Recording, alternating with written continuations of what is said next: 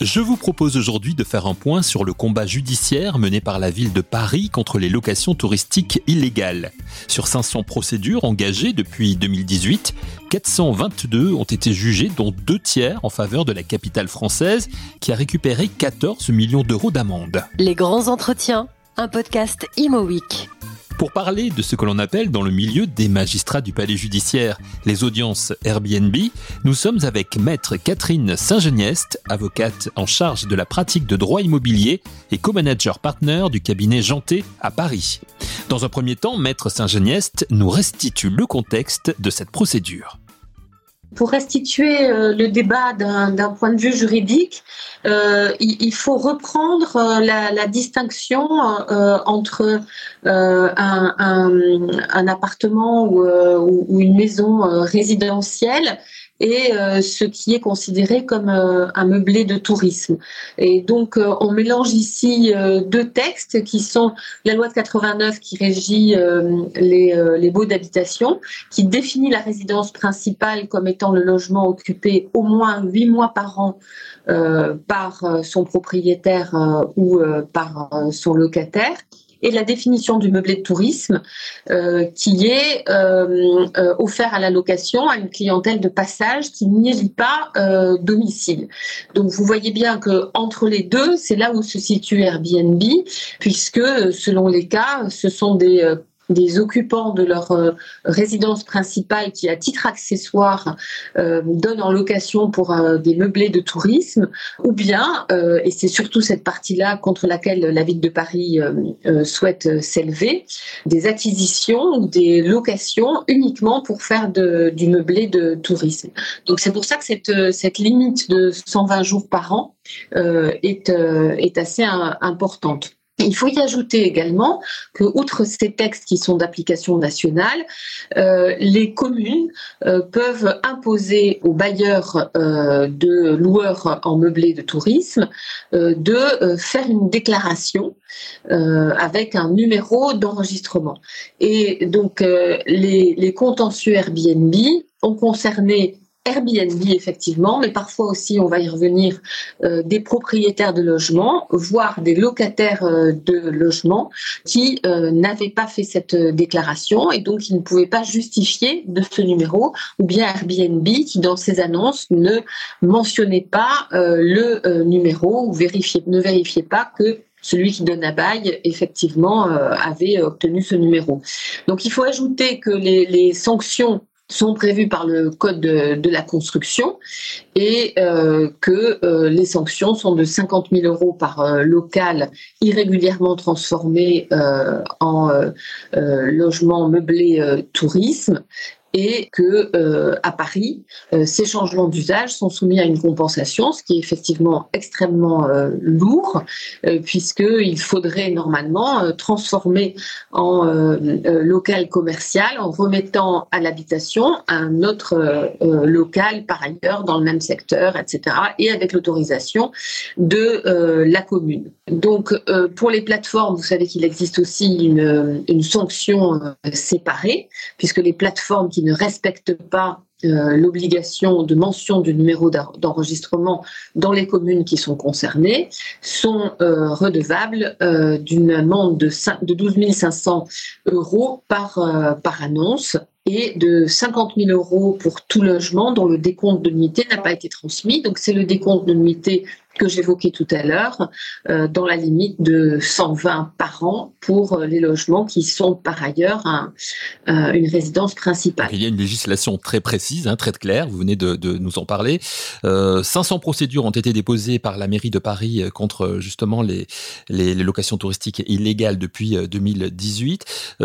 C'est quoi le but pour la ville de, Paris par rapport à, ces, à ces plaintes C'est faire face à la pénurie de logements dans la capitale justement? Alors oui, en tout cas, c'est ce qui est, euh, c'est le motif qui est avancé par euh, par la ville de Paris, qui euh, a mené ce cheval de bataille 2018. Ceci étant, c'est assez logique à partir du moment où des textes et des sanctions sont mis en œuvre de d'agir pour les faire respecter.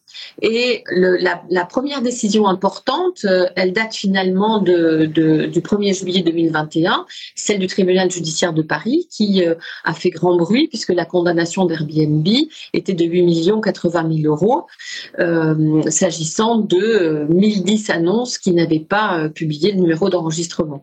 Donc, ce que la ville de Paris affirme, c'est qu'effectivement, en organisant ainsi une une rareté euh, de l'offre de logement, le, prix des loyers euh, augmenterait euh, dans la capitale. Ce qu'on peut ajouter, c'est que néanmoins, ce prix des loyers est plafonné euh, pour ce qui ne concerne pas euh, la location meublée touristique.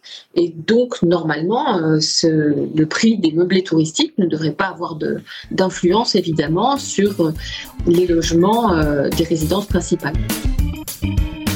Catherine Saint-Geniest et je le disais au début de cette émission, avocate en charge de pratique de droit immobilier pour le cabinet Janté, dont elle est l'une des associées. Du coup, nous avons eu envie de lui demander quelle est exactement la situation du logement sur Paris. C'est un secteur euh, assez, tendu.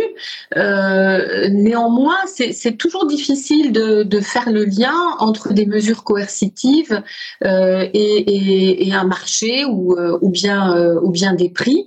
D'abord, c'est une, question qui est, qui est pas très juridique. Donc, moi, je la, la, vis au quotidien, mais je, voilà, je, dispose, comme tout un chacun, des études de marché qui sont publiées publié euh, euh, par euh, les différents organes.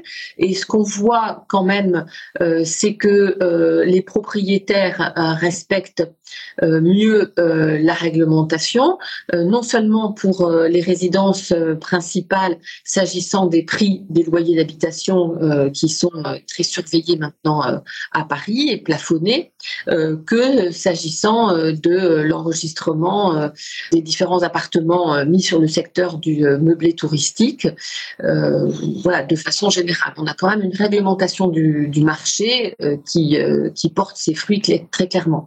Ensuite, dire quel est l'impact sur le prix, ça pour moi, c'est beaucoup plus difficile. Pour revenir sur les audiences, ce qu'on appelle les audiences Airbnb, on le disait tout à l'heure, les premières plaintes ont été déposées, donc c'était en, 2018.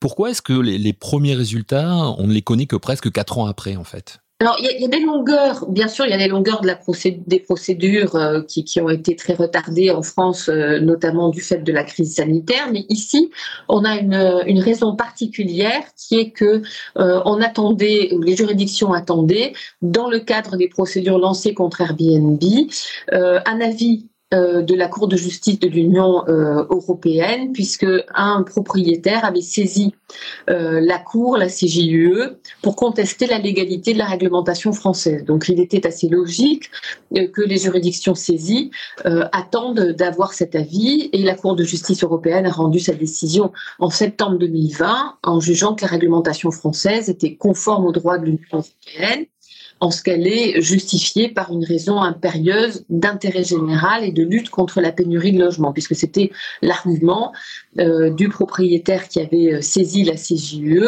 considérant que euh, la, sanction était non équilibrée par rapport au marché de la ville de Paris.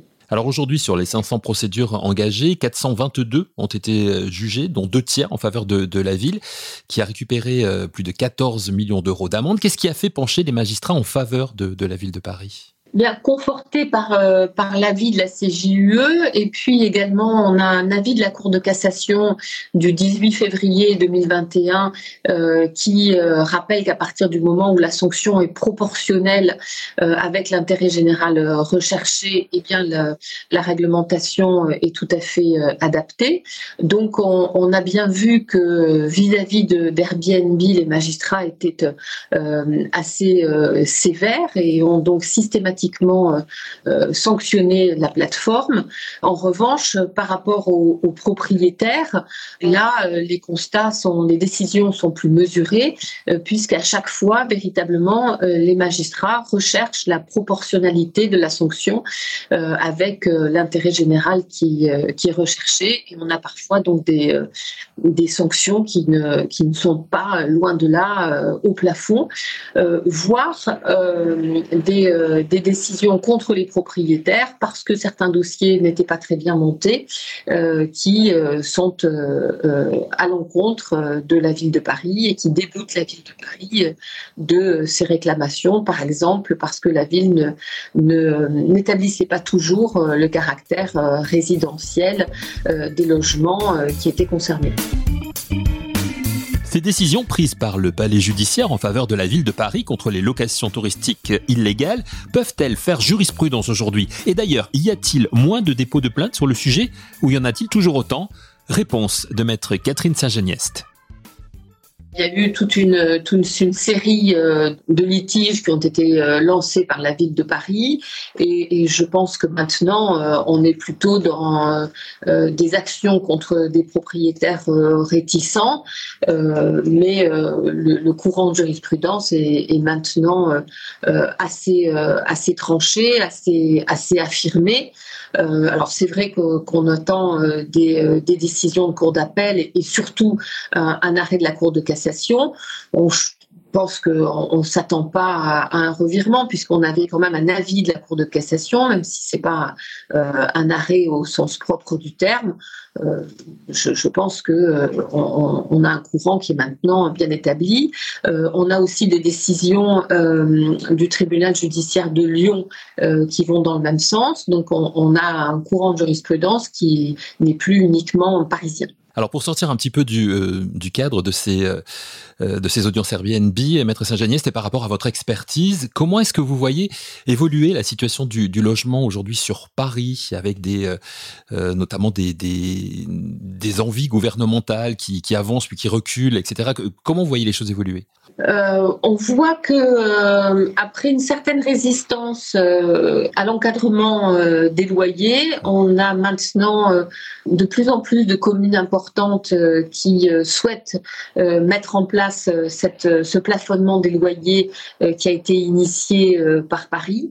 je suis pas absolument certaine que le résultat soit extrêmement satisfaisant à Paris, puisque on, on voit certes une, limitation euh, de l'envolée euh, des prix des loyers, mais on voit aussi euh, que certains bailleurs sont plus réticents à faire des investissements pour remettre à neuf leurs locaux. Et on voit déjà les inconvénients de ce qu'on a déjà ce qu'on avait déjà constaté avec la loi de 48, c'est-à-dire des, des immeubles qui sont mal entretenu puisque euh, les bailleurs n'ont pas forcément les revenus souhaités, les revenus locatifs euh, souhaités. Est-ce que les aides de l'État vont améliorer, vous pensez-vous, cette situation aussi?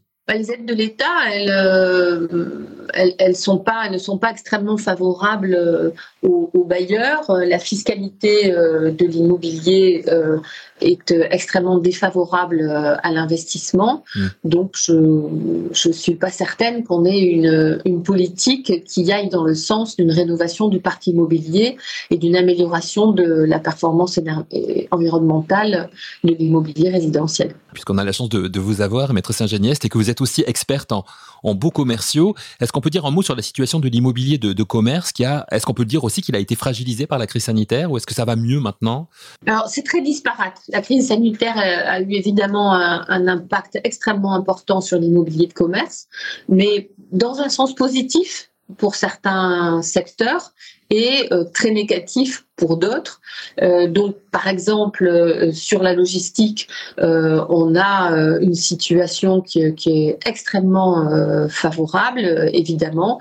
en revanche, sur le, secteur du commerce de luxe en centre-ville, notamment dans certaines artères à Paris, on a une situation qui parfois amène à, des chutes de valeur locative importantes ou à des vacances totalement inhabituelles dans, dans, certains, dans certains secteurs. Mais là encore, encore c'est vrai que c'est très disparate entre le centre-ville, entre la périphérie, la restauration qui, qui tire son épingle du jeu de façon assez surprenante, même en centre commercial où vous pouvez avoir du, commerce de prêt-à-porter qui souffre, même si on n'est pas dans le commerce de luxe, et euh, d'autres secteurs comme le bricolage par exemple ou la euh, qui fonctionnent euh, extrêmement bien. Donc cette, cette crise, elle, est en train de s'estomper puisqu'on voit revenir l'activité touristique à Paris notamment, pas dans tous les secteurs, pas en provenance de tous les pays puisque vous savez que le, le tourisme asiatique est encore assez, assez défaillant à Paris. Euh, donc on est euh, dans une phase encore euh, qui est intermédiaire et je pense que en 2023 on, on pourra y voir plus clair. Rendez-vous donc l'année prochaine pour vérifier si notre invité a raison dans sa conclusion. En tout cas, un grand merci à Catherine Saint-Genieste pour son analyse et son expertise. Et merci à vous, bien sûr, d'avoir écouté cette émission. Rendez-vous très vite pour un nouvel épisode de Les grands entretiens, un podcast Imo Week.